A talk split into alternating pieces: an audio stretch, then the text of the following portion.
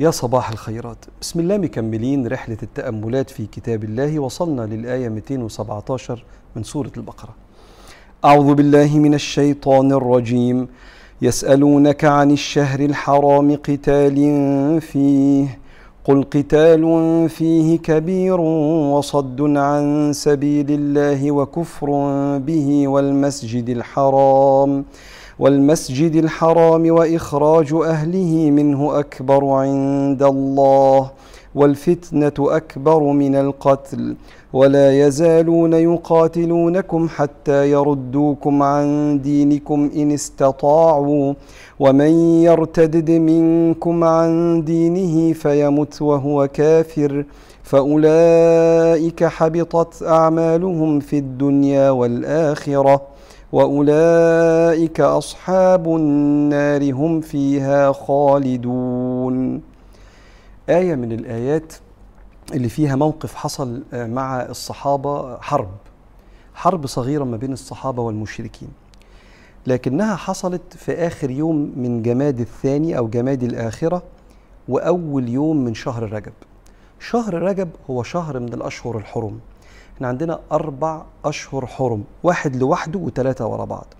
شهر رجب ده شهر حرام وبعدين ذو القعدة ذو الحجة محرم. الأشهر الحرم دي ليها أحكام من ضمن أحكامها أنه كان محرم فيها القتال. والكلام ده حتى كان قبل الإسلام كان المشركين والعرب لا يتقاتلون في الشهر الحرام. وجه الشريعة جت الشريعة الإسلامية على إيد سيدنا النبي عليه الصلاة والسلام وأقرت لا قتال في الشهر الحرام. إن عدة الشهور عند الله اثنا عشر شهرا في كتاب الله يوم خلق السماوات والأرض منها أربعة حرم. فلما حصل قتال ما بين الصحابة والمشركين في آخر يوم من جماد الثاني ودخل القتال في أول شهر رجب ويقال أن الصحابة ما كانوش عارفين. هو ده آخر يوم في جماد الثاني ولا أول يوم في رجب؟ شكله آخر يوم في جماد الثاني. اتلخبطوا فحصل الحرب في أول رجب. أصلا الصحابة مظلومين والمشركين معتدين فبعد ما خلصت الحرب بعت المشركين لسيدنا محمد يقولوا إيه الكلام ده؟ وأنتوا بقى بتقولوا أنتوا بتوع ربنا وجايين بالشريعة. بقى في حد يعرف ربنا يقاتل في الشهر الحرام؟ ده كلام بتقولوا كلام وتخالفوه؟ فجاء السؤال من المشركين لرسول الله على سبيل الاستنكار يسألونك عن الشهر الحرام قتال فيه. عارف إحنا كمصريين يقول لك بلاش أنت وأنت اللي بتتكلم هي جاية منك أنت وأنت أصلا مبهدل الحق ورافض الحق وبتقتل فينا وطلعتنا من بلدنا وعملت. فربنا يقول يسألونك عن الشهر الحرام قتال فيه قل قتال فيه كبير. أيوة القتال في الشهر حرام حاجة كبيرة غلط كبير. لكن أنتوا أصلا المعتدين. وبعدين أنتوا عندكم تاريخ من الخطأ معانا. قل قتال فيه كبير وصد عن سبيل أنتوا بتصدون عن سبيل الله. ده إحنا بنكلم الناس عن ربنا قتلتونا في مكة وصد عن سبيل الله وكفر به.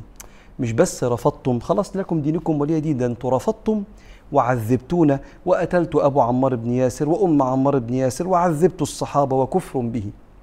وإخراج أهله منه أكبر والمسجد الحرام واذيتونا في المسجد الحرام وضربتونا وقتلتونا عند المسجد الحرام وإخراج أهله منه أكبر عند الله وخرجتونا ونفتونا بره البلاد واللي كان عايز يطلع مننا بسلام كنتوا تاخدوا كل فلوسه أو تعذبوه وبعض الصحابة جه يطلع قاموا خاطفينه وقعدوا يعذبوه لغاية ما فتنوه عن دينه. فمين اللي بيتكلم؟ يسألونك عن الشهر الحرام قتال فيه أيوة القتال في الشهر الحرام حرام وغلطة كبيرة. قل قتال فيه كبير لكن أنتم صد عن سبيل الله كفر به والمسجد الحرام. وكفر بأن المسجد الحرام له رب يجب أن يعبد. وعذبتون عند المسجد الحرام وإخراج أهله, من أهله منه أكبر عند الله. والفتنة فتنة إيه؟ الفتنة إن هم كفروا بربنا سبحانه وتعالى. خلاص اختيارك. لكن تعذب المؤمن بربنا تفتنه عن دينه والفتنة أكبر من القتل. وإنك تجيب واحد مؤمن تقعد تجادله وتقعد تهدده وتقعد تعذبه عشان ترده تخليه كافر أنت بتفتنه؟ ده أشد من القتال اللي حصل. والفتنة أكبر من القتل. ولا يزالون يقاتلونكم حتى يردوكم عن دينكم إن استطاعوا.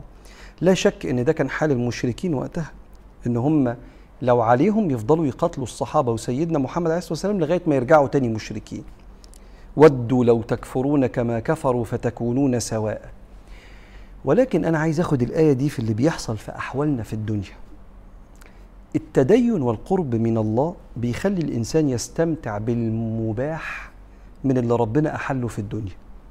قوى الشر اللي في الدنيا اللي ما تهتمش بأمر ربنا ولا بتهتم بقيم الإنسان وأخلاقه وقيم الانتماء للأسرة والانتماء للوطن وإن الإنسان يبقى نافع وإنه يحافظ على صحته.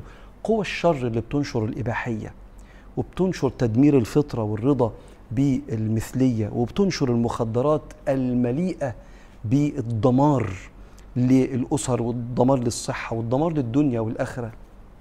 قوى الشر دي ما عندهاش ربنا. انت عندك ربنا. ما تخليش أي حد عايز يسحبك عشان يستخدمك لأرباحه. أنت شيء بالنسبة لقوى الشر. ولا يزالون يقاتلونكم حتى يردوكم عن دينكم إن استطاعوا. ده هدفه في الدنيا. ما بيستريحش لما يشوف واحد قريب من ربنا. قوى الشر اللي ما عندهاش ربنا في الدنيا وعايزة تستغلك لكل شيء محرم يدر عليهم الربح ويدمرك أنت مش حد تستاهل تخش بسببه النار ابدا. ولا يزالون يقاتلونكم حتى يردوكم عن أخلاقكم وقيمكم وانتمائنا للأسرة وتمسكنا ببعض وحبنا لبلادنا وخدمتك لنفسك ولدينك. خليك في ده. دي السكة اللي فيها أخرة. وفيها ربنا وفيها سيدنا النبي عليه الصلاة والسلام. ولا يزالون يقاتلونكم حتى يردوكم عن دينكم إن استطاعوا. ومن يرتدد منكم عن دينه يسيب دينه ويروح للشهوات فيمت وهو كافر. فأولئك حبطت أعمالهم في الدنيا والآخرة. راح راحت الدنيا وراحت الآخرة.